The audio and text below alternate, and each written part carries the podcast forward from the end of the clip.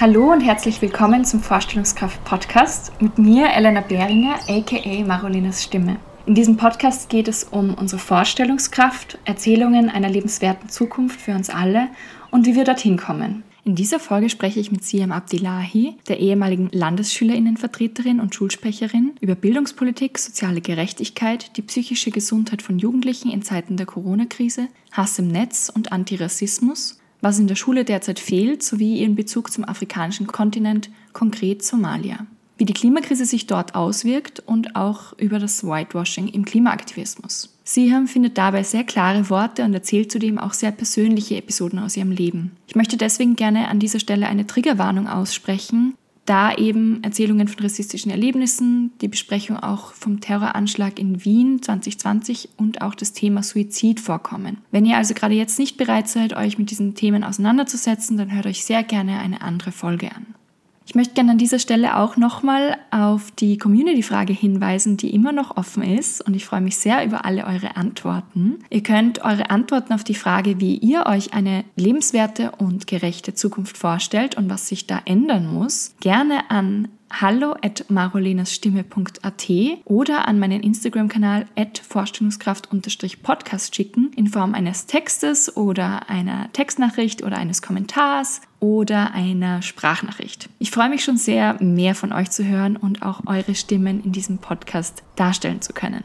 Jetzt bleibt mir nichts anderes übrig, als euch ganz viel Spaß bei dieser neuen Folge zu wünschen. Ja, hallo Siam, ich freue mich sehr, dass du da bist und mit mir heute sprichst. Für alle, die dich nicht kennen, möchtest du dich gerne einmal vorstellen? Ja, voll. Hallo, mein Name ist Siam Abdillahi. Ich bin 18 Jahre alt und war im vergangenen Jahr ziemlich involviert in unserer Bildungspolitik. Und voll, ja, that's me. Mhm. Voll, du warst ziemlich involviert, weil du warst Schülersprecherin, oder? Von ganz Wien, wenn ich das richtig verstanden habe. Also ja, also ich war Schulsprecherin ähm, an meiner Schule und ich war Landesschulvertreterin. Also ich war nicht Landesschulsprecherin, aber Landesschulvertreterin also mhm. im Team von acht Leuten. Und ja, voll. Und da war ich halt für den AHS-Bereich tätig. Mhm. Spannend. Was waren das so die größten Erkenntnisse für dich aus diesem, aus diesem Jahr? Um, unglücklicherweise, wie, wie sehr unser Bildungssystem doch abhängig ist von dem Parteispielchen, das immer los ist. Mhm. Und ob Fortschritte eigentlich, also Fortschritte nur dann gemacht werden, wenn es den Parteien irgendwie in den Kram passt und wenn es nicht ist, also wenn es ihnen gerade nicht in ihr Parteiprogramm, also in ihr Wahlprogramm hineinpasst, dann ist Bildung anscheinend nicht so wichtig. Und wenn es ihnen hineinpasst, dann sind wir als Landesschulvertreterinnen und Bundesschulvertreterinnen irgendwie so die Ersten, wo sie sind so, okay, ja, jetzt werden wir uns mit euch gut stellen und so. Und das fand ich ziemlich schade und ziemlich belastend ein wenig, weil ich mir einfach dachte, wie kann es sein, dass Bildung doch so einfach so in der Art politisiert wird, also halt instrumentalisiert wird für Politik und Parteispielchen. Und ja, ziemlich negativ, muss ich sagen, aber war doch sehr auf den Boden bringende. Also es war doch seine, wie soll ich sagen, es hat mich wohl auf den Boden der Tatsachen gebracht. Mhm, mhm, das ja. glaube ich, ja. Das kenne ich auch gut. Ich war in der Uni-Politik tätig und das ist wahrscheinlich ein Mindest, also ein kleinen Kosmos aus Politik und da wird einem auch schnell klar, wie Dinge laufen. Ja, voll.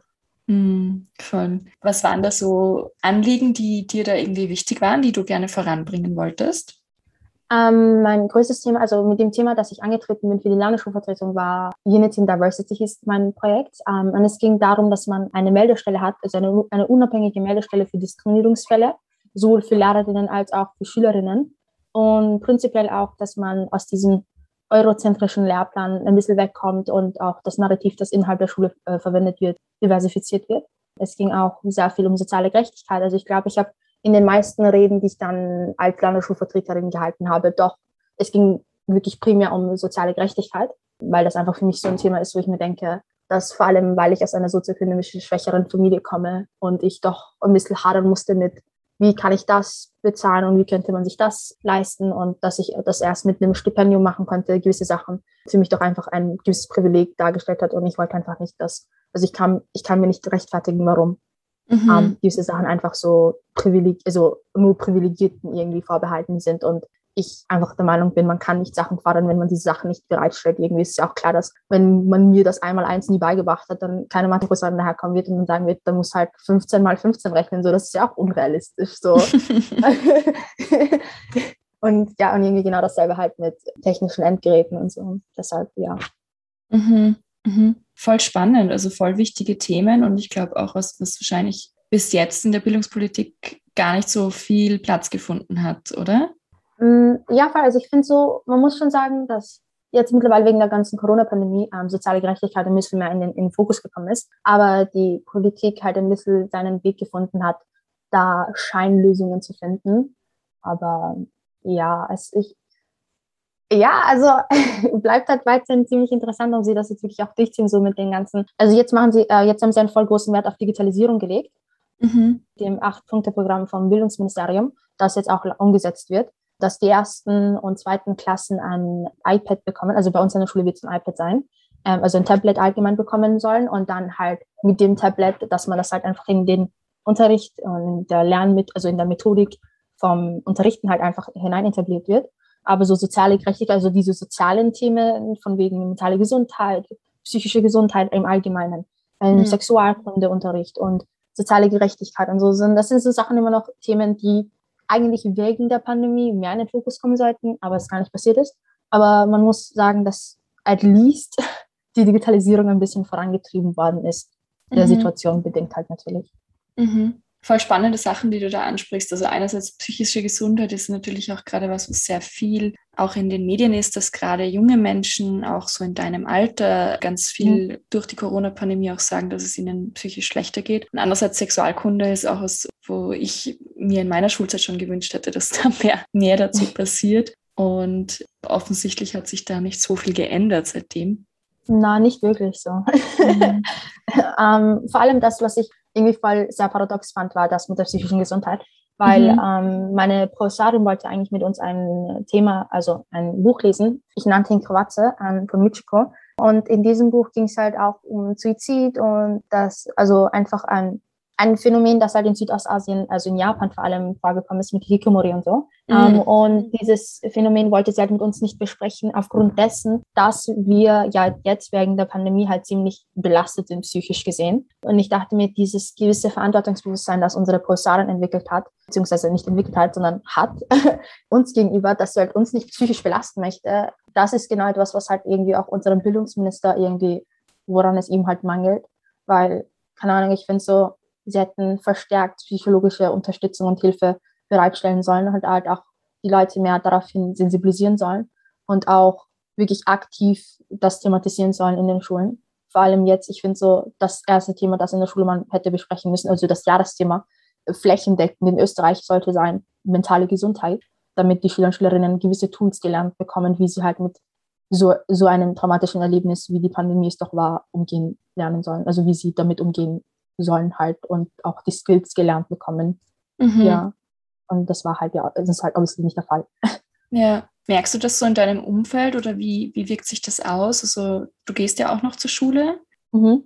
Um, ja, wie, wie merkst du das, dass sozusagen so vielleicht auch Freundinnen von dir oder also generell das Umfeld, ist das sichtbar und erlebbar, dass wirklich die psychische Gesundheit von, von SchülerInnen irgendwie schlechter wird? Und ja, wie, macht sich das bemerkbar und, und welche Ängste beschäftigen euch da in, in dieser Generation auch? Also es macht sich definitiv sehr bemerkbar. Ich muss halt auch sagen, dass zum Beispiel, also in meiner Klasse, ich muss sagen, auch das wiederum Hinsicht ein sehr großes Privileg ist. Ich habe ein sehr enges, also in unserer Klasse, wir haben eine sehr gute Klassengemeinschaft, wir haben ein sehr enges Verhältnis miteinander. Mhm. Und auch ein, wir pflegen auch ein sehr enges Verhältnis zu unseren Professorinnen. Und es war so, dass halt auch diese gesamte Pandemie halt auch irgendwie unser Verhältnis zu unseren Professoren extrem belastet, belastet hat. Und das war für uns halt auch alle so eine urschwierige Situation, weil einerseits waren wir so, wir kriegen den Stoff, den wir gelehrt bekommen, der, der wird halt nicht so optimal uns beigebracht, wie, also in derselben Qualität beigebracht, wie es in der Schule der Fall wäre wir haben Zukunftsängste, weil wir nicht wollen, dass halt jetzt in unserem Matura-Jahrgang, dass wir halt viel Stoff zum Nachholen haben, weil das wird dann halt wieder für uns enormen Stress bedeuten. Für die Lehrerinnen ist es eine sehr stressige Situation, für uns ist es eine sehr stressige Situation und dann waren wir halt alle einfach nur noch überfordert und die, wirklich, also die Fronten haben sich extrem verhärtet und dann hatten wir halt auch also innerhalb der Klasse wirklich so Streit mit unseren Professorinnen gehabt und eine Konfliktsituation, aber wo sich das halt, halt letztendlich durch Transparenz und Ehrlichkeit sich das dann geregelt hat aber auch das, diese, dieses gewisse, und es hat sich halt aber auch nur gelöst, weil wir alle uns bewusst waren, dass es einfach keine Situation ist, in der wir halt es ist einfach kein Verhältnis ist, das wir halt mit unseren Professoren haben wollen. Es ist etwas, wir wollen halt am Ende des Jahres, also am Ende der achten sagen können, wir haben uns gut mit unseren Professorinnen verstanden und so. Und das allein, diese Sichtweise allein ist ja schon ein Privileg, dass wir uns halt als Schülerinnen, also als Klasse und mit unserem Lehrpersonal halt, dass wir uns so nahe stehen. Und aber auch innerhalb dieses ganzen Wir stehen uns nahe war klar ersichtlich, dass es so manche von meinen Klassenkameradinnen Kamer Kameradinnen halt psychisch extremst betroffen hat. Also, also, also sie, es ging ihnen bevor der Pandemie nicht gut. Und ihr Flucht, also ihr, ihr, ihr kleiner Safe Space war halt die Schule. Und dann war halt dieser Safe Space halt auch gone. Und dementsprechend mussten sie sich halt ihren Dämonen jetzt ganz überspitzt, überspitzt gesagt stellen. Und das war dann halt für so manche einfach extremst überfordernd.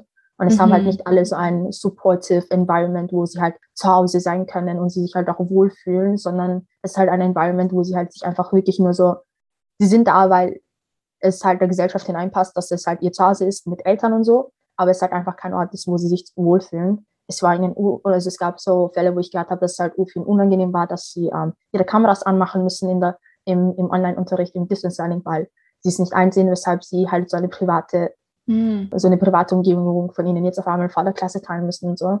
Ich glaube, ich weiß nicht, ich kann mich ganz genau erinnern, wo das letztes Jahr dann ein urgroßes Thema war, ähm, weil ich als Schulsprecherin halt obviously mich damit auseinandersetzen musste wegen, also wie gesagt, viele Schülerinnen haben das dann vorgebracht. Lehrerinnen waren dann so, ja, aber wir wollen halt schon eure Gesichter sehen, damit wir wissen, dass ihr halt jetzt nicht im Bett liegt und halt nur nichts macht so. Mhm. Ähm, Schülerinnen waren dann so, wir wollen halt aber unsere Kameras nicht anmachen, weil wie kommen, wie kommen wir halt dazu und so.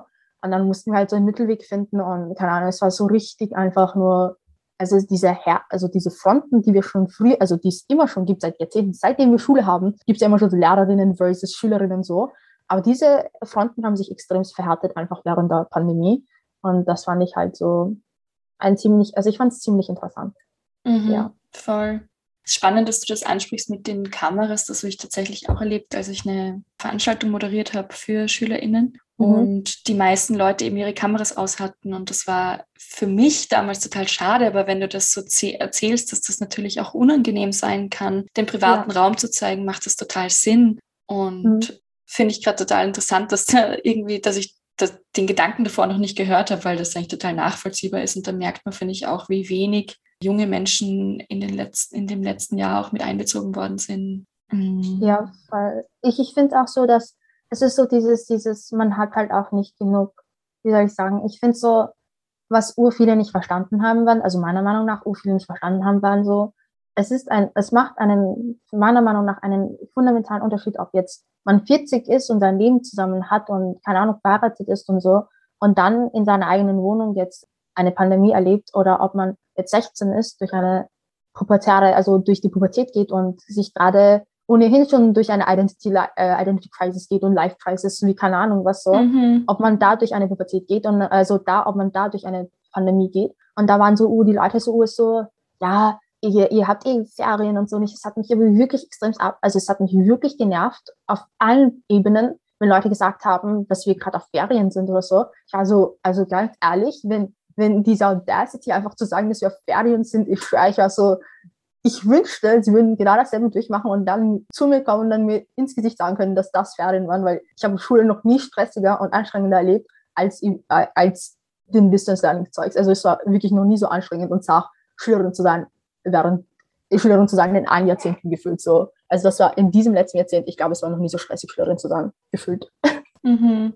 Was wären so Dinge, die sich ändern müssten oder wo du sagst, das sind ganz wichtige Hebel, die an denen man sozusagen drehen muss, damit sich da, damit es wieder sinnvoller auch mhm. wird, die Schule, oder irgendwie auch angenehmer und vielleicht nicht so stressig. Und ja. Mm, ich glaube so zuerst mal wirklich, also halt diese Endgeräte, also diese technischen Endgeräte, die man Schülerinnen zur Verfügung stellt, sollten halt wirklich zur Verfügung gestellt sein. Weil ich finde so, es war schon, also wie gesagt am Anfang, es macht keinen Sinn, Sachen zu erwarten, wenn man die Sachen nicht bereitstellt. So, wenn, wenn Schülerinnen auf irgendwelchen alten HP-Laptops, die eh halb kaputt sind, so arbeiten müssen und darauf ihre VWA schreiben sollen und darauf ihre GeoGebra-Aufgaben machen sollen und, und ihre Essays abgeben sollen, stelle ich mir das halt vor, wie so, wie das einfach so, es ist halt nicht praktisch. Es ist einfach, es funktioniert nicht gut so. Es ist nicht effizient und es ist nicht praktisch und dann soll man diese Schülerin mit einem Schüler vergleichen, der alleine in einem eigenen 300 Quadratmeter, also 300 ja, Quadratmeter Wohnung ist, mit seinem MacBook und keine Ahnung was. Und die beiden werden dann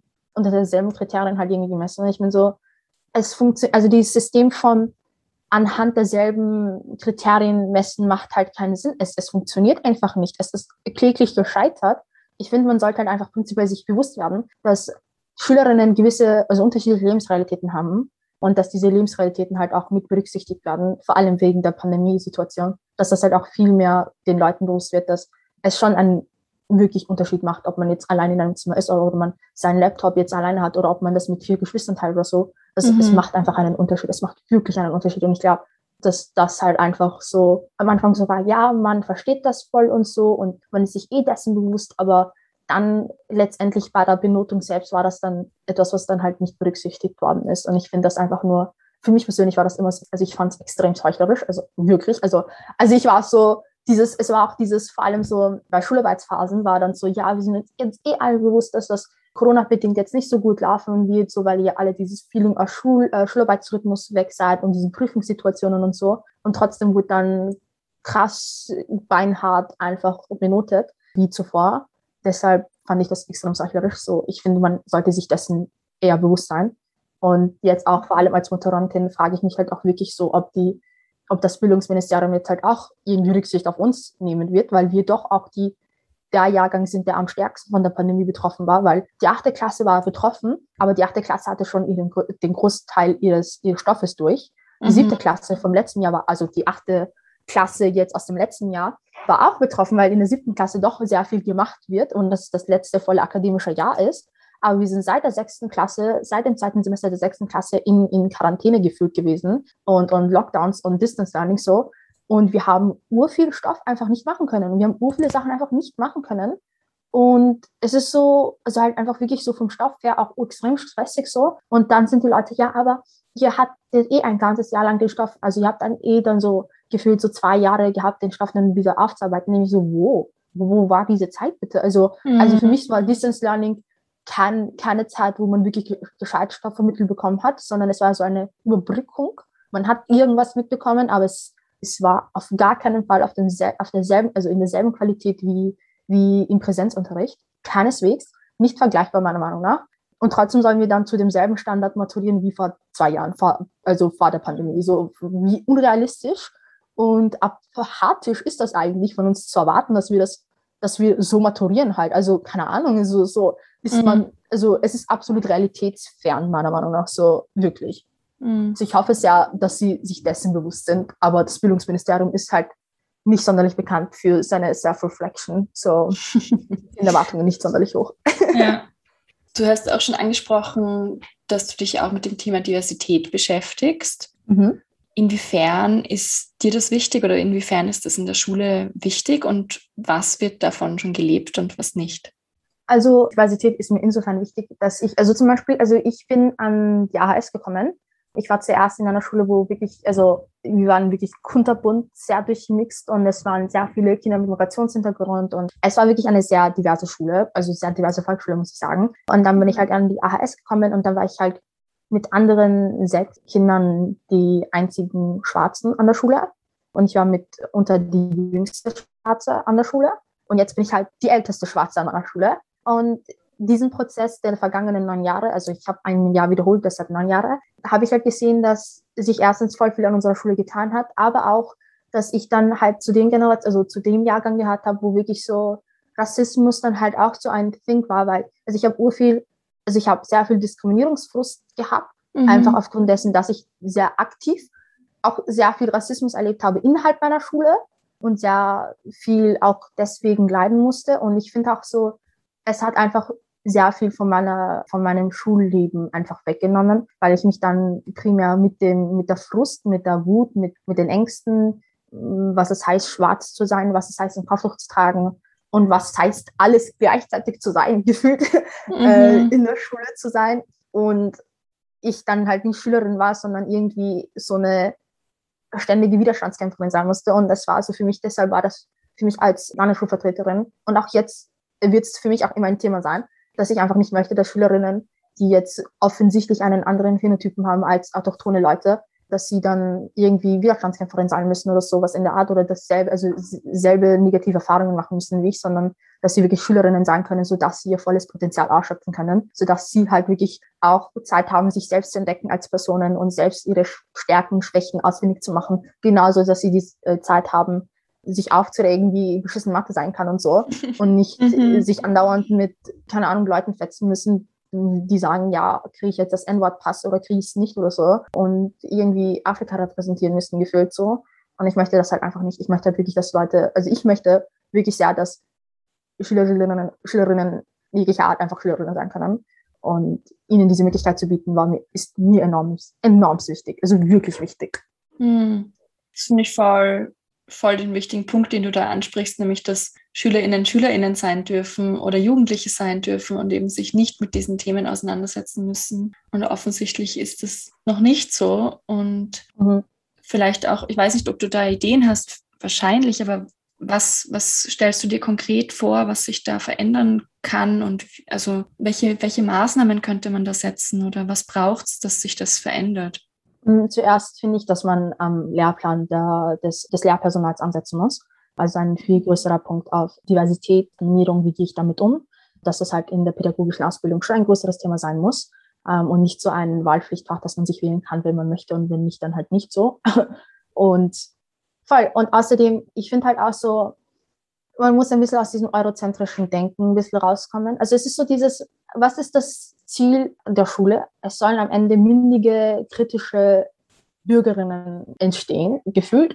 Und alles, was dazu beiträgt, finde ich meiner Meinung nach sinnvoll. Und ich finde so, wenn man zum Beispiel halt auch sich so aktiv jetzt in Geschichte mit mehr als, als den Zweiten Weltkrieg auseinandersetzt, weiter darüber hinausdenkt und sich auch wirklich so auseinandersetzt, hey, wer war sonst noch betroffen aus dem Zweiten Weltkrieg? Wie, wie ist es zum Zweiten Weltkrieg gekommen? Und zwar wirklich so intensiv damit auseinandersetzt, in, in den verschiedensten Facetten und verschiedensten Ebenen, sich auch Konflikte anschaut, dann, dann, dann hat man eine gewisse Sensibilisierung, finde ich, meiner Meinung nach. Weil ich finde, so an Konflikten, anhand von Konflikten kann man sich ein bisschen die Welt erklären oder wie, das, also wie die Menschen funktionieren halt so.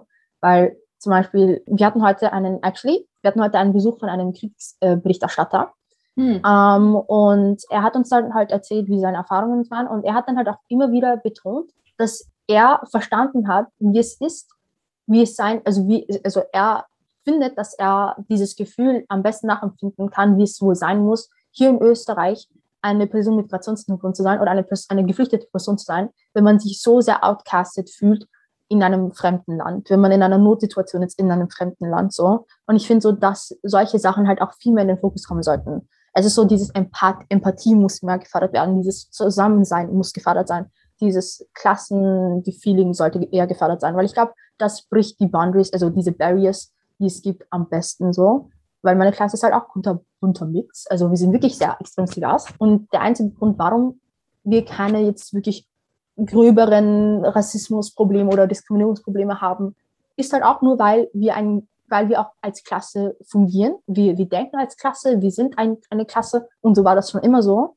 In meiner Klasse halt, jetzt in der Oberstufe, muss ich explizit dazu sagen, dass wir halt auch so, dementsprechend, dass wir halt auch uns, auch die sind gegenseitig zu kicken und auch weil die sind gegenseitig zu sagen, hey, das sind die Boundaries, die du jetzt nicht über, übertreten solltest. Und wir sind eine ziemlich erwachsene und reflektierte Klasse. Und es funktioniert zwar nicht immer, wir sind uns nicht immer einig, aber wir sind dann so, we can agree to disagree und wir belassen es sein, aber so, dass wir das halt auch in einer respectful manner tun und dass wir uns halt auch wirklich Konflikte anschauen. Ich glaube, das ist, ich weiß nicht, ich finde so, wenn man sich Konflikte anschaut, wie gesagt, kann man verstehen, also versteht man, wie es zu gewissen Konflikten heute kommt und auch den geschichtlichen Aspekten kommt Rassismus zustande weil es ist doch keine, also, oder halt auch dasselbe mit, mit Sklaverei und so. Ich, also mhm. ich, ich finde so, es ist so, man muss halt schon sich, also ich finde, man sollte sich definitiv bewusst sein, dass die, also Schwarzafrika ist nicht hergekommen und war dann so auf einmal, ja, okay, jetzt habe ich Lust, äh, eine Weltreise zu machen und deshalb gehe ich jetzt nach Amerika oder komme nach Europa. So, so war es ja nicht. So, es war ja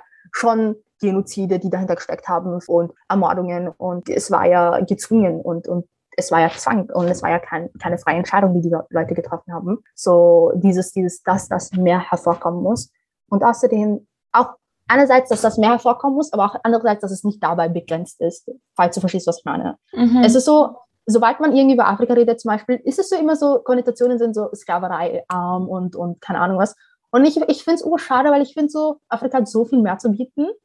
Es mhm. ist so, es ist extrem divers, ur verschiedene Sprachen und ur verschiedene Kontexte und ur verschiedene Aspekte, die halt einfach dieser Kontinent zu bieten hat. Und wie unterschiedlich wir eigentlich sind, vom Norden zum Süden, zum Osten, zum Westen, wie, wie unterschiedlich wir eigentlich sind, dass das halt auch einfach auch mehr gezeigt wird. Nicht, weil ich, also jetzt nicht so, dass man jetzt sich mit jedem einzelnen afrikanischen Land auseinandersetzt, aber dass man sich bewusst ist, dass wenn man viermal über Great Britain und Australia und Ireland sprechen kann, das, und USA vor allem, dann kann man halt auch stattdessen mal über Südafrika sprechen und, und über andere englischsprachige Länder, wie Singapur zum Beispiel, ist ja auch genauso englischsprachig. Da muss ich ja nicht 40 Mal über Ireland sprechen, jetzt mal ehrlich. Also ich habe das Uhr nicht. Also wenn ich noch einmal ein Australia oder Great Britain Vortrag höre, dann, dann, dann platzt mir der Krankenfisch. Also dann bin ich so, geht schaffen einfach, ganz, ganz ehrlich, das, das gebe ich mir nicht. Also wirklich mhm. nicht. Also es ist so dieses, dieses, man kann das Narrativ diversifizieren, ohne dass der Unterricht an Qualität ver verliert. Mhm. Du meinst also auch andere Beispiele zu verwenden, zum Beispiel eben im englischsprachigen Unterricht, dass man genau. ja voll, das macht voll Sinn. Ich habe gerade auch, also es ist auch für mich ein Thema, weil ich in der Schule sehr wenig tatsächlich über, über Rassismus gelernt habe, über Diskriminierung, mhm. auch geschichtliche Aspekte davon. Und mich die letzten Jahre jetzt äh, im Selbststudium mehr damit beschäftige und dann immer mehr irritiert bin, dass wir das eben nicht in der Schule gelernt haben und dass wir, so wie du sagst, den Nationalsozialismus machen, aber nicht lernen, zum Beispiel eben afrikanischer Kontinent, das ist ein Kontinent, dort gibt es ganz viele verschiedene Länder und mhm. dieses Bewusstsein hatte ich, glaube ich, in meiner Schulzeit nicht und das finde ich, finde ich sehr, sehr tragisch. Da stimme ich ja, dir voll ja. zu. Ja. Und außerdem, ich finde so, was ich halt auch ziemlich, es ist so ein, ein, ein schmaler Grad zwischen, finde ich, also es ist so eine, ich glaube, es ist auch wieder so eine individuelle äh, Meinung. Also so, einige finden, wenn man zum Beispiel das eigene Land vorstellen muss, einige finden es ziemlich problematisch, andere mhm. nicht so. Und ich bin halt auch immer noch nicht mir ganz persönlich noch nicht wirklich schlüssig, wie ich dazu stehe. Aber ich finde so, es ist eine schon gute Möglichkeit, ein bisschen aus dem Ganzen wegzukommen also halt ein bisschen auch das Narrativ zu diversifizieren, weil ich mache das, ich mache das persönlich urgern. Also ich liebe Referate Zeit, ich liebe Präsentationen zu machen. Also ich finde, es ist, es ist so my time to shine basically in, im Unterricht. und ich habe gefühlt immer Referate, also wirklich, es ist wirklich schlimm. Aber so, es ist so, ich, ich, ich, ich mag es halt einfach, dass diese, diese, diese Möglichkeit zu haben, dass ich halt einfach zum Know-how meiner Klasse beitragen kann und zu dem Horizont erweitern beitragen kann. Und ich habe, wie gesagt, weil ich jetzt ziemlich obsessed bin mit Referaten, wie es äh, wie scheint, erst vor, glaube ich, zwei Wochen ein, eine Präsentation gehabt, so wie der Klimawandel Afrika eigentlich beeinflusst anhand meines mhm. Heimat, also Heimatlandes Somalia. Und wir haben dann halt zwei Stunden sehr interaktiv, also weil ich, ich mag, also ich liebe Referatezeiten, aber ich hasse Monologe. Mhm. Deshalb war das so ein, wir haben halt, wir haben darüber diskutiert und wir haben so, und das war so, daran habe ich halt, da, anhand dessen habe ich halt wirklich gemerkt, so, das Interesse ist ja da, so man kann es den Leuten beibringen, man kann es auch lernen und ich persönlich mag es gerne zu machen, also diese Lehrerinnenrolle halt zu übernehmen und ich finde so, man sollte Schülerinnen dann halt auch die Möglichkeit geben, weißt du, so dieses, dass wir uns gegenseitig educaten halt. Mhm. Das, ich glaube, dass es halt auch voll cool sein kann, so. Es gefällt einigen nicht, das muss ich auch wiederum anmerken gesagt, es gefällt einigen nicht, weil einige so sind so, ja, I don't want to educate people, wozu gibt es Lehrerinnen und so. Stimmt, kann, kann man dagegen kann man auch nicht sagen, so. Aber ich persönlich bin schon eine Person, wo ich mir einfach denke, ich finde ich, finde ich sehr cool. Also ich finde es mhm. wirklich sehr labernd, wenn wir halt uns gegenseitig unsere Länder vorstellen. Wir haben das halt aber auch, auch so gemacht, dass halt Kultur, also wir hatten einen Kulturtag, wo dann halt wirklich alle ihr Essen mitgebracht haben und sich in ihrer äh, traditionellen Tracht angezogen haben und so. Und das halt uns wiederum auch immer mehr, mehr ziemlich, also halt unsere Vorurteile äh, und anderen gegenüber halt wirklich ziemlich runtergebrochen hat. Mhm. Zum Minimum, hoffe ich mal. Aber es halt auch immer wieder diese treibende, also treibende Force, die schon war. Also ich habe diese Sachen, es ist halt alles Sachen, die ich halt vorgeschlagen habe. Ich finde so, diese treibende Force könnte halt ruhig der Klassenvorstand sein. Und wenn das ein Klassenvorstand macht, dass das halt er ein bisschen so, wie soll ich sagen, wie bei einer Pflanze. Er, er tut diesen Samen pflanzen, so basically, und äh, die Schülerinnen helfen dabei, dass es gedeiht, so. Mhm. Verstehst du so? Ich weiß ja, jetzt nicht, also halt jetzt ganz bildlich dargestellt, so. Ja.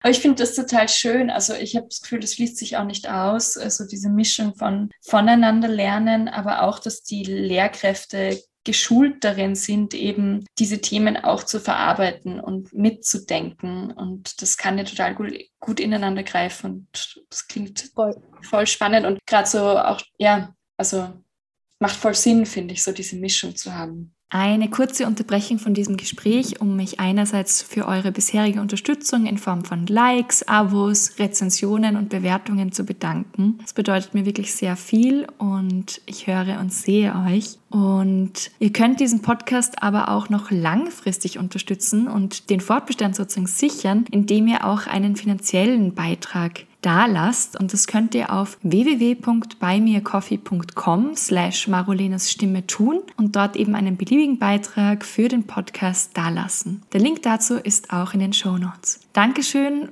jetzt schon für eure Unterstützung und jetzt geht's weiter mit dem Gespräch.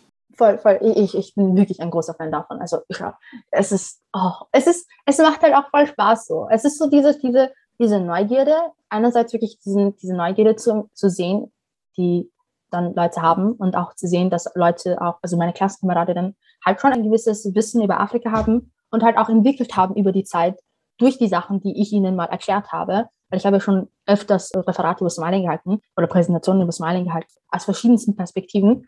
Und dass ich dann neulich gesehen habe, dass sie dann immer noch Sachen wussten, die ich vor zwei Jahren gesagt habe über Afrika, also über Somalien. Das hat mich einfach urgefreut. Das hat mich wirklich einfach, das war so ein richtiger Moment, wo ich so war, Leute, ihr habt mir zugehört, ihr habt euch Sachen gemerkt, also das war, mich urschön und, und ich fand es dann ur, ur, urtoll, dass dann halt auch sie dann auch ready waren, einfach auch ihre persönlichen Einblicke, also ihre persönlichen Wahrnehmungen, die sie hatten von ihren Heimatländern, auch mitzuteilen während dem Referat. So, ja, wir haben auch voll viel Binnenwanderung, vielleicht nicht wegen um also Klima und so, aber halt wegen Krieg, aber Binnenwanderung halt auch ein sehr großes Thema in meinem Heimatland ist beispielsweise. Also das hat ein Mädchen halt gesagt und ich war dann so, there you go, there you go. It's, it's like that, exactly that's the point mhm. of talking and educating each other. Ja. Mhm. Schön. Also ich, ich höre die Begeisterung in deiner Stimme raus. Das ist total schön. Ja. du hast schon angesprochen, eben du hast ein Referat über, über die Klimakrise gehalten. Mhm ist das was, also das ist ein Thema, das jetzt seit ein paar Jahren ja auch durch Fridays for Future sehr stark von Schülerinnen vorangetrieben wird. Wie mhm. siehst du das? Merkst du, dass das eine Bedrohung ist oder ist das was, wo ihr irgendwie als, als Jugendliche oder SchülerInnen auch noch sagt, okay, wir schaffen das? Wie ist so deine Gefühlslage dazu? Mm, ich finde so, also wie gesagt, ich komme aus Somalien und da dementsprechend habe ich schon einen ganz anderen Zugang zu Klima per se. Ähm, mhm. einfach weil in Somalien ist halt ein großes Thema Desertifikation und auch Binnenwanderung, wie gesagt. Ähm, und dementsprechend sind das so Sachen, wo ich auch aus persönlicher Erfahrung sagen kann, dass ja ziemlich viele Leute ihre, ihre Heimatdörfer verlassen mussten und dann woanders hinziehen mussten und ihre, ihre Einkommen, also ihr, ihr Lebensunterhalt extrem gefährdet ist aufgrund vom Klima, also aufgrund des, äh, aufgrund der Klima, des Klimawandels. Und für mich persönlich ist es so ein ur, es ist so ein urwichtiges Thema, und ich bin so auch so, es ist so dieses, meine Art von, von, wie ich mich mit dem Thema auseinandersetze, ist halt auf einer sehr politischen und wirtschaftstheoretischen Ebene, weil ich bin so der Ansicht, dass es ist Tatsache einfach, dass 20 Konzerne für 70 Prozent der CO2-Ausschüsse äh, verantwortlich sind. Und ich finde so, die Verantwortung sollte man hier vor allem bei der Regierung sehen, dass sie halt auch wirklich aktiv gegen, also dass sie aktiv Regulierungen treffen, also Gesetze veranlassen und Regulierungen treffen, die halt Klima, also umweltfreundlich sind und nicht unserem Klima schaden und so. Es ist immer für mich so immer urschwer, so dieses einzelne, einzelne Personen können voll viel verändern, Mentality. Mhm. Verstehst du? Es ist so dieses, ich tue mir urschwer damit, weil ich finde so, es ist so einerseits dieses rein statistisch gesehen, 30 Prozent sind immer noch weniger als 70 Prozent. es mhm. ist so mhm. dieses, es ist quite obvious. Und dann ist es so, man sollte sich doch seinen eigenen Konsum checken und man sollte durch sein Konsumverhalten ein bisschen so die Wirtschaft lenken. Und es sind so diese verschiedensten Aspekte, die ich mir halt auch immer versuche zu überlegen, wie ich dazu stehe und so. Also ich bin immer noch ziemlich unschlüssig, aber für mich, wie gesagt, das ist ein sehr ernstes, also ein, sehr ernstzunehmendes Thema. Aber ich finde so diese Bewegungen wie Fridays for Future und auch so allgemein dieses stereotypische Bild, das man von Veganismus und Vegetariern hat und so, ist ziemlich whitewashed. Also es ist wirklich sehr white. Und deshalb tue ich mir halt auch urschwer, mich in diesen, in diesen Bewegungen halt zurechtzufinden oder wohl zu fühlen, weil ich immer das Gefühl habe, dass ich halt nicht genug ausreichend repräsentiert werde und es ist halt dieses Shaming, wenn ich mhm. jetzt eine Plastikflasche habe, dass ich dann geschämt werde dafür, dass ich eine Plastikflasche habe und ich bin so, sorry, Leute, dass ich eine Plastikflasche habe, okay, sorry, halt, es ist, es ist, dann, dann nehme ich halt eine, eine andere Flasche, aber das kann man halt auch auf eine andere Art und Weise vermitteln, anstatt auf so eine Shaming mhm. Basis. So, ich, ich habe Ures, also ich finde es urverwerflich. Also dieses Shaming ist absolut, ich kann damit nichts anfangen. Und ich bin so richtig so, ich fange immer an zu ranten, sobald ich daran denke. oh, also es, ist, es macht mich wirklich urhass und uragro. Aber ja, und, und auch vor allem Veganismus und Vegetarismus, also es sind so, das sind halt auch alles lauter Privilegien. Es ist ein Privileg, es ist ein, definitiv ein Privileg, vegan zu sein. Es ist ein Privileg, sich Bioprodukte kaufen zu können und so. Es können sich halt einfach nicht alle leisten, dass, dass man halt sich Bioprodukte andauernd kauft und oder regional einkaufen geht so. Es ist schon, mhm. es ist definitiv teurer als diese Sachen, die aus Spanien, also diese Tomaten, die aus Spanien kommen. Also es, es ist halt eine Tatsache, es ist einfach billiger und wenn man aus einer sozioökonomisch schwacheren Familie kommt, dann ist das halt die erste Option, an die ich, die ich denken werde und die ich auch nehmen werde, weil sich das einfach finanziell besser sich ausgeht, als wenn ich mir drei Euro oder vier Euro Tomaten von aus Österreich kaufe. Ja. Krass, und dann ist es so dieses, dieses, dann werden halt Leute dafür geschämt und dann bin ich so, ja, sorry, dann habe ich kein Verständnis dafür, dass ich irgendwie hier so einen auf Friede, Freude, Eierkuchen machen soll. So, ich finde es wichtig, ich unterstütze so, aber nicht auf so, also aber schämen lasse ich mich halt nicht so. Ja. Und deshalb ist so immer dieses Unverständnis. Also es gibt coole Leute, die dann in diesen Bewegungen sind. Und dann sind es halt auch, aber das Klischee, das wir haben, wenn wir an vegane Personen denken, sind so diese moralisch upright people, die dann denken, dass sie halt moralisch über alles stehen. So, verstehst du, was ich meine? So, ja. und, und keine Ahnung, ist so, es ist so negativ behaftet, aber ich, ich, ich erkenne den, also für mich, ich erkenne persönlich den Sinn, äh, also den Sinn und die Relevanz von dem Thema an, aber doch sehr negativ behaftet. Also mhm. wenn es dann halt aus einem Kontext, die auf europäischer Ebene ist, dann, also europäischer Ebene ist, dann ist es schon ziemlich negativ behaftet. Auf eine ziemlich heimatbezogene Art und Weise ist es dann so ein Thema, wo ich halt wirklich denke, hey, so mein Ziel ist zwar schon immer so, ich würde, also es gibt eine Afrikanische Union und es ist so, wo ich halt mich auch gern ur mal politisch halt auch mal bewegen würde. Also halt, also mich einfach involvieren würde, nicht jetzt auf, ich werde Politikerin in Somalien oder so. Ja, ja. also es ist mehr, sondern halt einfach so eine NGO, die halt einfach mit der Afrikanischen Union zusammenarbeiten möchte, einfach weil ich finde, das ist einfach eine gute Möglichkeit, halt auch Afrika vor Ort, also halt Afrika als Kontinent halt irgendwie zu helfen und auch ein bisschen mehr zu halt Panafrikanismus zu fördern, so ein bisschen. Voll. Ja.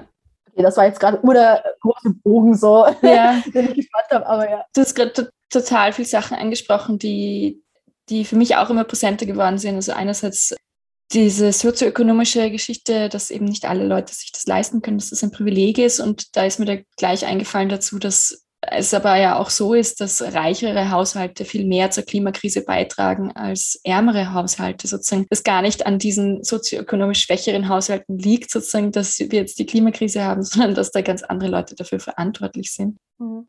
Und, und auch dieses Whitewashing, was du angesprochen hast, finde ich total spannend, weil da muss ich auch ganz ehrlich sein, das ist mir bis vor ein paar Jahren nicht aufgefallen und mittlerweile stimme ich dir hundertprozentig zu dass da einfach sehr viele weiße Menschen sind, die, die sprechen und diese Themen diskutieren und da fehlen ganz viele Perspektiven. Ja. Und ja, voll. Und mittlerweile finde ich halt auch so, jetzt no shade, no front, so an Greta Thunberg oder so. Aber mittlerweile ist die Message, die Greta Thunberg hatte, verloren gegangen an ihrer Person. Also es ist so, mittlerweile ist mehr im Fokus, wie kommt Greta Thunberg von A nach B und, mhm. und, wie bewegt sie sich und wo, wo schädigt sie jetzt gerade Donald Trump oder tut sie es nicht oder keine Ahnung was, anstatt mhm. sich damit auseinanderzusetzen, was sie eigentlich zu sagen hat. Was man zwangsläufig nicht ihr in die Schule, also man kann sie nicht dafür zur Verantwortung ziehen, so, das ist nicht ihre Schuld, aber ich finde so, das war ein ziemlich, eine ziemlich sehr interessant, also eine interessante Art und Weise, wie sich die Gesellschaft allgemein aus der gesamten Situation leviert hat, anstatt sich mit dem Thema auseinanderzusetzen. Mhm. Das ist eine sehr spannende Beobachtung, das habe ich so noch nicht gesehen, aber da hast du, also da, da stimme ich dir zu, ja. Ja, das war, uff. ich, mhm. Ja, das mhm. war so, ich, ich, ich, ja, das war, es war so ein Moment, wo ich einfach wirklich gesessen bin, ich war dann nur so, lese ich gerade ernsthaft, wie konkreter Zugang von A nach B? Also wirklich, also es gab so anscheinend so eine urgroße, ah, diese, diese, dieses Wirtschaftsreferendum oder so, wo diese Wirtschaftsmächte alle zusammengekommen sind oder so und sie dann dorthin kommen musste und dann sie mit einem Boot gefahren ist oder so und dann war das in der Heute äh, und in Österreich drinnen und dann war ich so, Leute, ich glaube, ihr geht nicht darum, wie sie von A nach B kommt, sondern dass sie, worüber sie redet, oder? Oder? Oder, oder mhm. diese 100 Millionen Memes dann wegen ist, äh, dass sie geweint hat auf der, auf der, äh, während sie eine Rede gehalten hat und Donald Trump da gestanden ist und dann kam ich so, wow, Leute, ich glaube, das ist nicht der springende Punkt der ganzen Sache, aber mhm. a nice try, a nice try, my friends. Mhm. Das ist ja auch so ein Phänomen, dass gerade weiblich gelesene Personen oder Frauen in der Öffentlichkeit ja dann gerne reduziert werden auf eben äußerliches Verhalten und ja, das, so wie du sagst, die Inhalte komplett in den Hintergrund rücken. Mhm, mhm. und, ja. Mhm, das ist auch so eine Sache, wo ich halt ein bisschen auch ein bisschen damit gekämpft habe, einfach so. Weil ich war so immer so dieses, dieses, also jetzt nicht, weil ich eine, eine Person bin, also nicht deswegen, sondern eigentlich nur so wegen, äh, aufgrund dessen, dass ich halt, dass ich schwarz bin, dass ich ein Kopftuch trage und so, dass ich halt so, ich rede halt urgern Englisch. Es ist dieses Jugendliche mhm. in mir. Ich bin halt, also ich rede halt so einen urnen Slang. und als ich dann diese Interviews gegeben habe und so, war das dann halt für mich ur, also klar, ich kann in einem sehr, ich kann mich sehr gut artikulieren und ich kann halt auch eloquent sein. Das ist ja nicht das Problem, aber es ist halt auf eine sehr unnatürliche Art und Weise. Es ist so, also es, es ist ein Teil von mir, aber ich bevorzuge es doch lieber in meinem Englisch zu reden, weil es einfach, für mich, es ist einfach, wie ich rede halt so. Es ist so, ich rede mhm. halt so. Und, und trotzdem war dann halt immer so dieses, auch wenn ich so Instagram-Sachen, Stories gemacht habe und so, war ich dann so, will ich wirklich jetzt auf Englisch reden oder soll ich doch lieber auf Deutsch Deutsch reden und, und soll ich lieber auf meine, also wie ich mich, also meine Ausdrucksweise ein bisschen darauf achten, dass es eine, dass es ein gutes Deutsch ist oder nicht so, weil ich halt den Klischees nicht entsprechen wollte, wo ich halt mittlerweile eher so bin, ich bin eh mittlerweile so ein bisschen sehr, ich habe mich aus der ganzen, wie soll ich sagen, aus der ganzen Aktivismus-Szene so ein bisschen rausgezogen. ich habe mich aus der, aus der Sache ziemlich, ziemlich schön rausmanövriert. Ähm, aber so, also, dass das halt mittlerweile kein größeres Thema mehr ist, aber wo ich dann wirklich so voll viele Mediensachen gemacht habe, war das schon so, wo ich, wo ich halt wirklich schon ein bisschen mit mir selber kämpfen musste, so, was mache ich jetzt so? Und wenn ich das eine mache, ist das dann unauthentisch und fake oder ist das dann halt einfach, wie es ist, so, ist es dann halt mhm. professionell, wenn ich jetzt Englisch spreche und Englische, also ja. halt Anglizismen verwende oder ist das doch so ein, ist halt einfach wie die Jugend so, wie wird das halt wahrgenommen? Ja. Und das war nicht dann sehr, ja, ziemlich anstrengend. Total spannend. Ja. ja. Du hast ja auch, also ich habe so ein bisschen mitgekriegt, du hast ja schon noch immer wieder auch sehr viel Hate bekommen, so mhm. im Internet oder auch so dir auch von politisch, von PolitikerInnen. ja. Wie, wie gehst du da damit um? Also, weil, also ich, ich kann mir das nicht, ehrlich gesagt nicht so vorstellen. Also wenn ich an mich selber mit 17 zurück, zurückdenke, ich wäre da, ich, also ich glaube, ich hätte das nicht hingekriegt, deswegen habe ich da auch sehr viel Bewunderung für dich, muss ich ehrlich sagen. Dankeschön. Aber wie, wie, wie gehst du damit um, also so in dieser Öffentlichkeit zu stehen? Also ich muss sagen, es ist so eine, also es war so, es war halt auch so, ich bin in die ganze Sache, also die ganze politische Szene, ein bisschen, es war ungewollt hineingekommen. Ich bin einfach so hineingeslidet, wirklich, also ich bin wirklich einfach nur hineingeslidet und dann ist es halt dazu gekommen, dass ich halt in die Landesschulvertretung gekommen bin. Klar hatte ich meine Ziele und klar hatte ich halt gewisse Vorstellungen, wie meine Zeit in der Landesschulvertretung aussehen wird. Aber ich glaube, spätestens bei der allerersten, also wir hatten halt gleich am ersten Schultag letzten Jahres, und da war ich halt äh, designierte Landesschulvertreterin, habe ich halt, wir hatten eine Pressekonferenz und ich habe da, wie gesagt, über soziale Gerechtigkeit gesprochen. Und dann kam das ja instantly mit dem FP-Politiker, diesen Leo Kohlbauer. Und dann war ich so richtig so, und dann war ich so, da habe ich erstmals wirklich realisiert, dass ich einem anderen Standard, also dass ich an einem anderen Maß gemessen werde mhm. als meine anderen Kolleginnen in, die, in der Vertretung. Und es war sehr, also es war, sehr, es war sehr traumatisch, aber traumatisch, äh, trau traumatisch, trauma das Wort hört sich gerade komisch an. äh, ja, passt aber. äh, aber so, also ich habe aber die Auswirkungen erst ein bisschen später wirklich gespürt, mhm. weil es war dann so, ich bin mir dann ein bisschen ich habe dann halt ein bisschen Selbstzensur betrieben, wo ich dann halt ein bisschen darauf geachtet habe, was sage ich. Nicht, weil ich Angst hatte, zwangsläufig für Hate, sondern die Reaktion meiner Mutter mir Angst gemacht hat. Also meine Mutter war dann so, ja, also wir leben halt im 21. und sie war dann so, ja, vielleicht soll das ein bisschen vorsichtiger sein, nicht, dass dann irgendwelche FPÖ-Politiker, also FPÖ-Leute dann dich sehen und, und dann dich auf den Seiten von diesen FPÖ-Leuten dann wiedererkennen und dich dann halt zusammenschlagen oder so. Mhm. Das wollen wir ja nicht. Und diese Reaktion hat mir eigentlich wirklich Angst gemacht. Und dann war ich so, okay, ich will jetzt nicht zusammengeschlagen werden. Also ich bin wie Zuckerwatte, basically. Also ich kriege gleich blaue Flecke. das will ich nicht packen, so. Ähm, und und ähm, dann habe ich ein bisschen Selbstzensur betrieben. aber halt auf Privatebene selbst zu betrieben. Also ich habe dann zu Hause wirklich so, also halt mit meinen Friends so gar nicht so mehr ähm, diese Energy gehabt, aber dann, wenn ich dann immer Interviews äh, gehabt habe, bin ich umso more fierce geworden und umso mehr provokanter, also umso provokanter und umso mehr war ich so, jetzt könnte mich mal erst recht. Obwohl ich dann halt wirklich eigentlich sehr verängstigt war. Also ich war schon wirklich sehr terrified. ich halte so mhm. Interviews und dann ich so, scheiße. Also wenn ich jetzt, ich habe dann so Sachen gesagt wie, ich bin genauso eine Wienerin wie Dominik Neff und dann habe ich das halt gepostet und nur so Leute dann so, nein, du bist keine Wienerin und keine Ahnung was und so. Und dann war ich so, ich habe es nicht bereut, aber es war so, so also es ist so dieses, dieses, dieses, ich mache das, ich bin mir bewusst, was ich sage und ich stehe halt immer noch dahinter, was ich gesagt habe, aber so, es war so dieses, auch ein bisschen jugendliche Immaturity, wo ich dann so war, schaut, also ich will halt damit zeigen, dass ich nicht mich davon abkriegen lasse, meinen Aktivismus zu machen und ich mich nicht davon abkriegen lasse, weiter in diese Öffentlichkeit Sachen zu machen. Aber ich dann die Auswirkungen wirklich viel später gemerkt habe. Also ich habe wirklich so diese ganze FPÖ-Sache damals hat mich, glaube ich, dann im Dezember, November nach dem Anschlag getroffen. Also das war dann so der Anschlag war ja dann, und dann gab es voll viel Hate, weil ich dann Sachen gesagt habe, wie gesagt, wieso ich bin, ich bin eine Wienerin wie Dominik Nepp und so, und dann waren so, ja, du und deine Leute, gerade Wien und Österreich und allgemein und, und, und verletzt die Leute und so, und wie kannst du dich als Wienerin bezeichnen und so. Und das ist dann halt alles auf mich wieder zurückgekommen und, und irgendwie habe ich dann voll viel Hate bekommen und das hat mich dann emotional urgetroffen.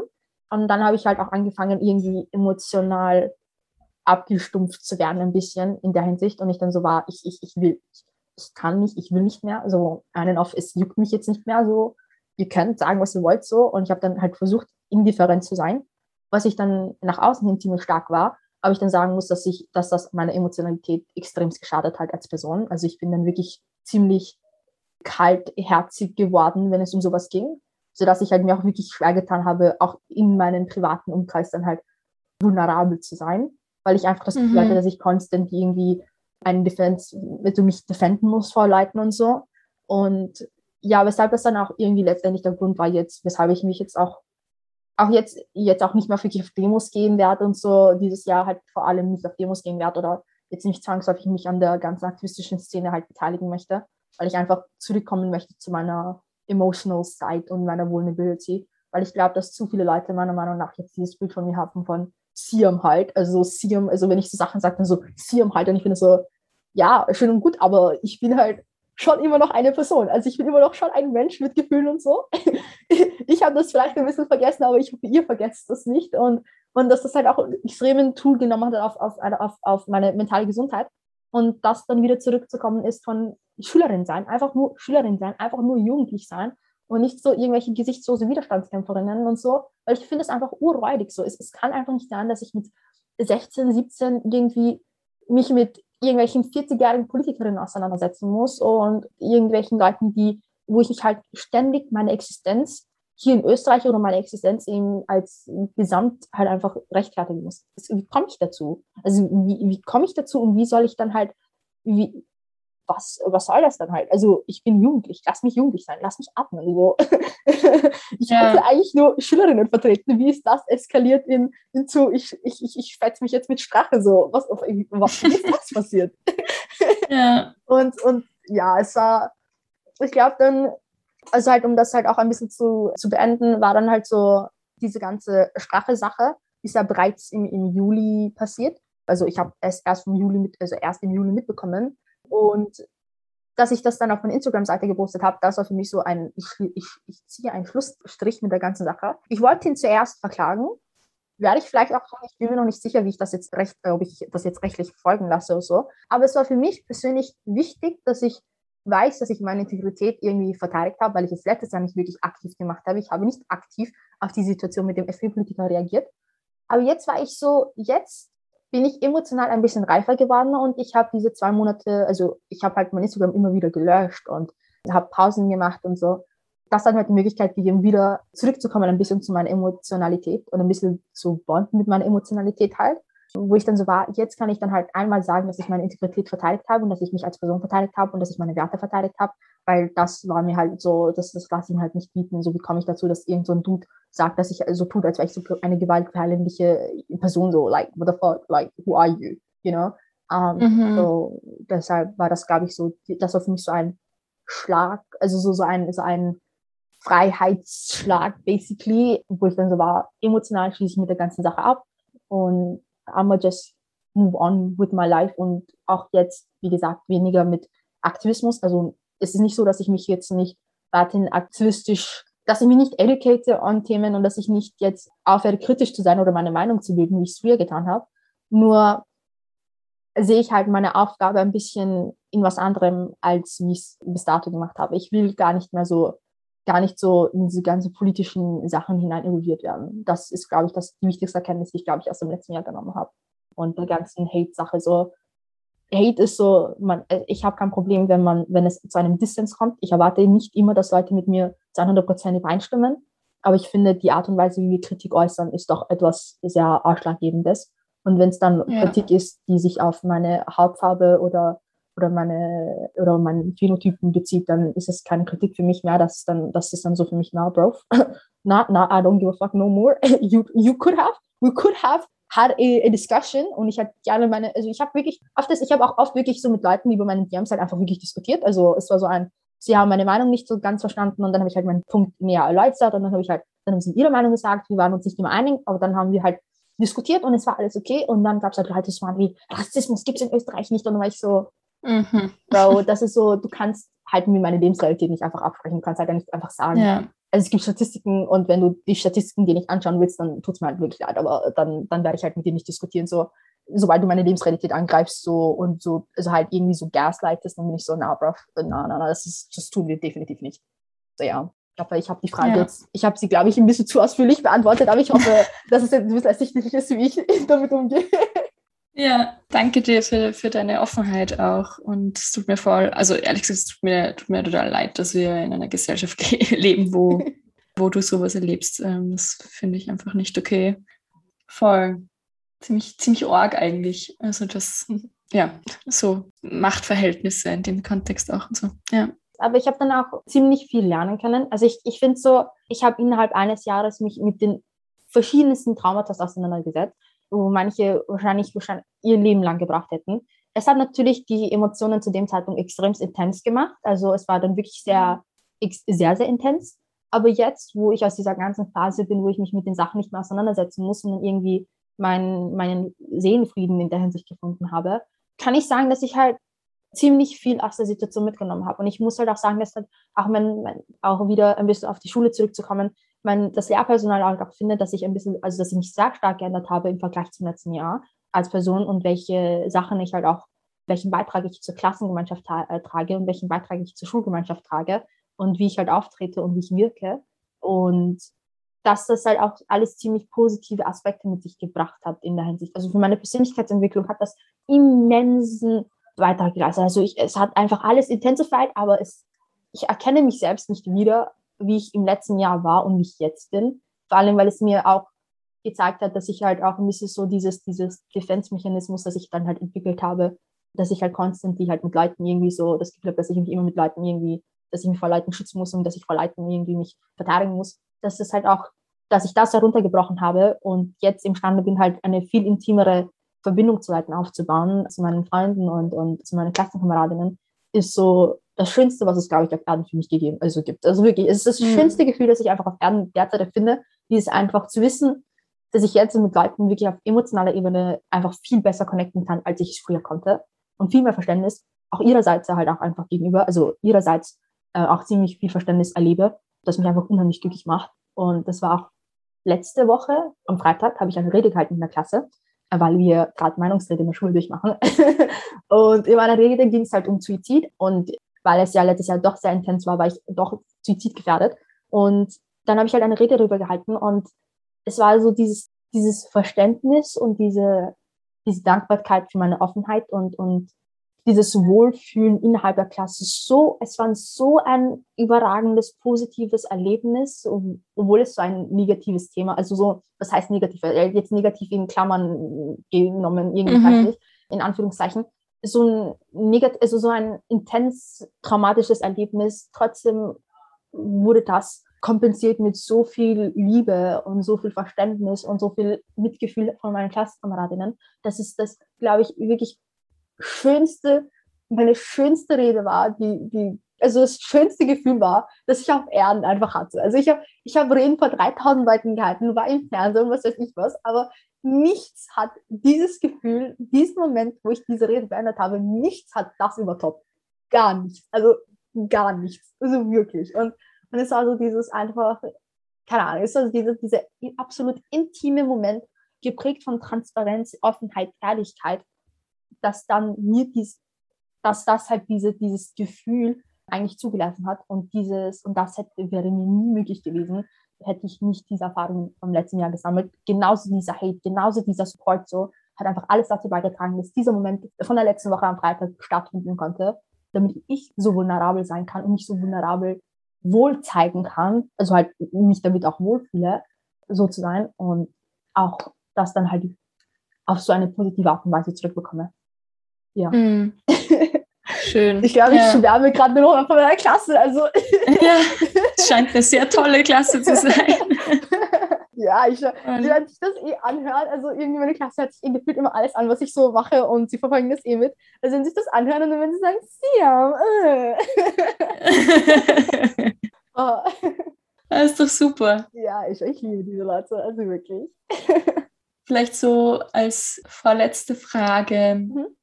Wie schaut für dich eine lebenswerte und gerechte Zukunft aus? Was wünschst du dir da? Okay, uh, das ist so eine schwierige Frage.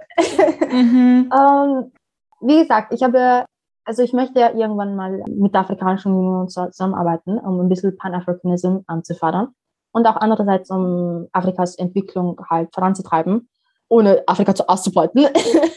und wie ich das immer mir vorgestellt habe, war so gerecht und lebenswert im Sinne von, dass die Leute die Möglichkeit haben, ihre individuelle Stärken zu fördern und sie selbst zu sein. Ich, es ist dieses, dieses, diese Unverschämtheit zu haben, sie selbst zu sein, ist, glaube ich, das, was das Leben lebenswert macht. Und zu sagen, hey, ich bin, wie ich bin und du kannst es nehmen oder nicht annehmen, I don't care. Und wenn die Leute, also wenn die Menschheit zu einem Konsens kommen kann, also klar, natürlich in einem sehr legalen Rahmen sie selbst sind, dass sie dann halt auch dieses, dass wir halt reflektieren können, dass wir kritisch sein können und das alles nur dann passieren kann, wenn wir eine gute Bildung haben und eine eine nicht politisierte Bildung haben, im Sinne von nicht das, also halt kein Propaganda und so halt in der Schule, so das meine ich mit nicht politisiert. Und diese gute Bildung und objektive Bildung auch nur zustande kommt, wenn wir halt auch unseren Lehrplan diversifizieren und wenn unser Lehrplan erweitert wird und unser Schulsystem weltweit, also Schule weltweit zu keinem Ort wird, wo es um Schwächen geht, sondern um Stärken geht, wo wir um, zu dem Konsens kommen, dass wir den Leuten demokratische und Werte beibringen, wo soziale Gerechtigkeit ein Selbstverständlich, also selbstverständlich ist, dass einfach wir es ermöglichen, dass Leute, alle Leute auf derselben Startlinie starten. Was macht, glaube ich, dass da so stelle ich mir eine sehr lebenswerte und gerechte Zukunft vor, weil ich glaube, jetzt scheitert es wirklich daran, dass wir in unserer Demo also dass wir hier in Österreich und in Europa generell, glaube ich, eine gewisse Ignoranz haben, wo wir sie sind. Ja, wir leben in einer Demokratie ähm, und deshalb wir haben eh alle Leute dieselben Chancen und so. Und jetzt gar nicht das jetzt in einem sehr, sehr Kontext, also Rassismus oder Sexismus-Kontext zu stellen, sondern einfach nur die Tatsache, dass Kinder in dysfunktionalen Familien aufwachsen, sozusagen in schwächeren Familien aufwachsen, dass sie sehr aus Familien kommen, die sehr vulnerabel sind für dieses kaputte System so. Allein das führt schon dazu, dass wir nicht auf derselben Startlinie sind. Und deswegen, dass das halt einfach auch mehr in den Fokus kommt, eine selbe, also die Startlinie so zu gestalten, dass wir alle gleich starten können und wie wir uns dann als Menschen entwickeln, halt wirklich auch in unserer Hand liegt. Also wirklich so nach diesem ideologischen Bild, das wir haben, was eine Demokratie eigentlich bedeutet, so dass das wirklich umgesetzt wird. Und auch nicht weltweit, weil ich wiederum auch anerkennen möchte, also auch wirklich das vervorschlagen möchte. In einigen Kulturen ist eine Demokratie, glaube ich, das Letzte, was wirklich hilft. Man hat das urgut an dem Vietnamkrieg zum Beispiel gesehen. In Vietnam haben sich ja die Amerikaner eingemischt, weil sie ja waren Demokratie, dies, das, Ananas gegen Kommunismus und so.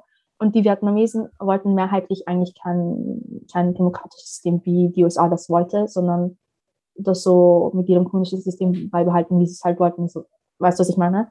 Ja, und Amerika hat ja die Demokratie auch oft als Vorwand verwendet. Genau, um, genau, genau. Um Länder äh, einzunehmen. Genau, also, genau. Und dass das ja. halt einfach so ein, also halt dass wir uns halt auch natürlich diese Cultural Differences halt auch bewusst sind und nicht deshalb jetzt auf Länder herabschauen, die keine Demokratie haben, sondern dass wir halt einfach, dass Länder auch für sich Systeme finden, wo sie, wo das auch funktioniert. Und ich hoffe es wirklich sehr, sehr stark, dass diese Konflikte, die es derzeit weltweit gibt, dass die endlich gelöst werden, weil ich packe es einfach nicht, dass immer noch zum Beispiel in Ruanda das Genozid immer noch ein Thema ist und dass in Libyen Hungersnot und keine Ahnung, Menschenjagd veranstaltet wird, wo dann Kinder verkauft werden nach Saudi-Arabien, also halt als Neo-Sklaverei und so ein Zeugs und Menschenhandel und so. Dass es alles so fern ist von uns hier in Österreich, ist mir bewusst, aber ich hoffe wirklich sehr, dass es einfach etwas ist, wo wir auch nicht, es geht nicht ums Eingreifen in der Hinsicht, sondern dass wir einen Schutz, also dass wir so dieses, dieses Thema so thematisieren, dass es diesen Ländern eigentlich gar nicht anders übrig bleibt, als zu ändern, weil der, der, der politische Druck einfach so groß ist, dass sie reagieren müssen, dass sie was verändern müssen und dass wir halt auch zurückkommen zu unserer, dass wir uns zurückbesinnen auf unsere Humanität und was es eigentlich heißt, menschlich zu sein. Und dass das in den, in den Fokus kommt, weil ich glaube, dass, dass das gerade ist, woran es uns am meisten mangelt, dass wir eigentlich durch und durch inhuman sind mit unserer Lebensweise und mit unserer quite ignorant Art und Weise, sodass wir halt sowohl mehr Respekt vor unserer Natur, unserer Umwelt und mehr Menschlichkeit gegen anderen Menschen und Menschen in Not zeigen können. Ich glaube, das ist lebenswert mhm. und gerecht für mich in der Hinsicht. Danke, das war eine schöne Antwort. Zum Abschluss, was möchtest du gern noch sagen oder was, was möchtest du noch teilen, das unbedingt irgendwie noch, das noch gesagt werden soll? Also das, was ich letztes Jahr, glaube ich, auch gelernt habe, war so, dass ich zu schnell in eine Situation gekommen bin, wo ich die Repräsentation von allen Communities geworden bin, denen ich angehöre. Und dass das für mich als 17-jährige Person zu dem Zeitpunkt halt einfach eine zu große Verantwortung war, die ich einfach nicht stemmen konnte und nicht können würde, unabhängig von meinem Alter, glaube ich. Und ich einfach das Gefühl habe, dass es einfach etwas viel zu, das ist etwas, was viel zu oft passiert bei Leuten, die halt auch aus marginalisierten Gruppen kommen. Auch für Frauen auch viel zu oft passiert, ähm, dass wenn eine Frau irgendwie eine, eine Machtposition kommt, dann ist sie so die Frau, die in die Machtposition gekommen ist und nicht einfach eine Person, mhm. die eine, sich das erarbeitet hat oder so. Und sondern halt alle Frauen jetzt irgendwie repräsentieren muss und so. Und ich hoffe sehr, dass wir einfach aus diesem Denken herauskommen, weil ich glaube, dass den Individuen viel zu sehr schadet. Also es schadet, glaube ich, also mir persönlich hat das immens geschadet, dass dieses ständige Gefühl von, wenn ich das jetzt nicht mache, dann kriegen meine Communities keine Stimme und, und dann muss ich das jetzt machen und, und for the sake für alle und, und keine Ahnung was. Und dieses Denken halt einfach wirklich enorme Stresssituationen kreiert hat, die einfach unnötig waren und unnecessary, weil man dann ziemlich schwer Nein sagen kann zu Sachen, die man halt eigentlich nicht machen kann, zeitlich gesehen oder nicht machen möchte, emotional gesehen. Ähm, man sich aber trotzdem verpflichtet fühlt, weil, weil man halt Leute repräsentiert. Und ich hoffe, dass es einfach etwas ist, was sich halt auch in der Aktivismus-Szene ändert, weil it's not worth it. I swear to God, it's not worth it. Swear. Ich habe zwar auch sehr hoch Lob gepreist, dass ich ziemlich viel gelernt habe und meine Emotionalität zurückgekommen bin, aber ich auch das nur daran liegt, dass es schon dass es auch nur daran liegt, dass ich eine ziemlich kämpferische Natur habe und dass ich mich halt durch Herausforderungen und durch schwierige Situationen kämpfe und dass ich halt schon eine geborene Überleber, also über Survivor bin in sense. Also halt ich bin in, ich bin auf der Flucht geboren worden. Ich kenne, also ich weiß ganz genau, wie es heißt, Sachen durchzuüberleben so und sich durchzukämpfen so und durchzubeißen. Und das allein hat es mir ermöglicht, dass ich halt jetzt hier dieses Interview habe und diesen Podcast hier mitmachen kann und so weil es halt auch ganz anders hätte enden, enden können. Und deshalb, ja, dass wir uns halt einfach wirklich dessen sehr, sehr bewusst sind, was das eigentlich mit den Individuen machen, wenn wir sie halt auch ein bisschen zu klarifizieren, so, dass es eigentlich wirklich ungut ist, wirklich ungut ist. Voll. Ja, danke, das ist ein wichtiger Punkt, glaube ich, noch. Und ja, ich würde sagen, wir schließen für heute. Wo können Leute dich finden, wenn sie sich mit dir in Kontakt, also wenn sie mit dir in Kontakt treten wollen? Mhm. Ja, voll. Also meine, meine Instagram-Seite ist IamSiam. Also einfach wie man meinen Namen schreibt. Ja, wundert euch nicht, wenn ich einfach nicht antworte oder so. Ist wahrscheinlich, weil ich auf meiner Instagram-Pause bin. Ich schaue Instagram und ich sind gerade auf einer Battle-Modus mäßig. Aber, ähm, aber ich arbeite gerade derzeit an einem Projekt, an meinem äh, digitalen Medienunternehmen, iRobi. Würde mich sehr, sehr freuen auf ziemlich viel Support und Liebe für dieses kleine, wunderschöne Projekt, das ich da habe. Und ja, voll. mhm. Passt. Ich werde das auch in den Notizen wie immer verlinken. Da können die Leute draufklicken. Dankeschön. Gerne. Danke für deine Zeit und deine Offenheit und ja, für das Gespräch. Danke, dass ich hier sein durfte. Sehr gerne. ich freue mich sehr, dass ihr bis hierher zugehört habt. Wie schon erwähnt, findet ihr alle Links zur Folge und weiterführende Infos in den Notizen bzw. den sogenannten Show Notes. Ich freue mich, wenn ihr den Podcast abonniert, auf iTunes eine Bewertung hinterlasst und meinem Instagram-Kanal vorstellungskraft-podcast folgt. Dort könnt ihr auch Kommentare zu den Folgen hinterlassen und eure Eindrücke und Gedanken teilen oder mir auch einfach eine Nachricht schicken, denn ich freue mich auch immer sehr, wenn ich etwas von euch höre. Ihr könnt den Podcast auch noch zusätzlich finanziell unterstützen und diesen so langfristig ermöglichen. Dafür könnt ihr auf die Plattform Buy Me a Coffee gehen unter dem Link www.buymeacoffee.com slash Marolinas Stimme und dort einen beliebigen Betrag für die Produktion des Podcasts beitragen. Den Link dazu und auch den Link zu meiner Website findet ihr ebenfalls in den Notizen. Vielen Dank fürs Zuhören und bis zum nächsten Mal.